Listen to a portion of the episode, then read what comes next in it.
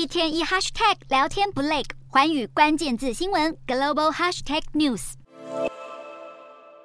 最近的 AI 话题相当火爆，连带着所有和 AI 沾上边的人事时地物都身价翻涨哦。那现在这有一个位在加勒比海的小岛安吉拉，那它其实是英国海外领土之一哦。安吉拉的岛上是没有什么人工智慧的公司啦，但他们现在就发现自己坐拥了一个和 AI 相关的数位宝藏。原来从一九九零年代开始，安吉拉就拥有了。打 AI 的网域名称，所以他们现在什么都不用做，就可以轻松躺着数钞票。所谓的网域名称其实就是域名，那它和网址不一样的是，它没有一连串没有意义的数字，而是透过输入域名找到网站之后，就像在手机的通讯录里面输入名称找到对应的电话一样。那通常最顶级的域名都是由国家或者是地区的管理局拥有，主要负责制定使用周期啦，或者是注册的费用等等，那一般都是用国家的名称缩写，像是美国就是打 US，英国就是打 UK，那台湾管理的就是打 .com、打 .tw 和打 .tw 等等哦。那其实安吉拉从一九九五年以来负责管理的，就一直都是这个打 AI 的域名。那一直到不久之前呢，它和其他地区的域名一样，都是相当普通的存在。但是最近随着 AI 的热潮兴起了，只要有公司想要注册购买或者是续约使用打 AI 的。顶级域名安吉拉就可以获得相对的报酬。那目前就有许多科技巨头为了更有效引导使用者进入到他们公司关于 AI 的网页，所以就抢着要用这个打 AI 的域名哦。例如像是马斯克的 X 打 AI、Google 的打 AI 以及脸书的 Facebook 打 AI 等等。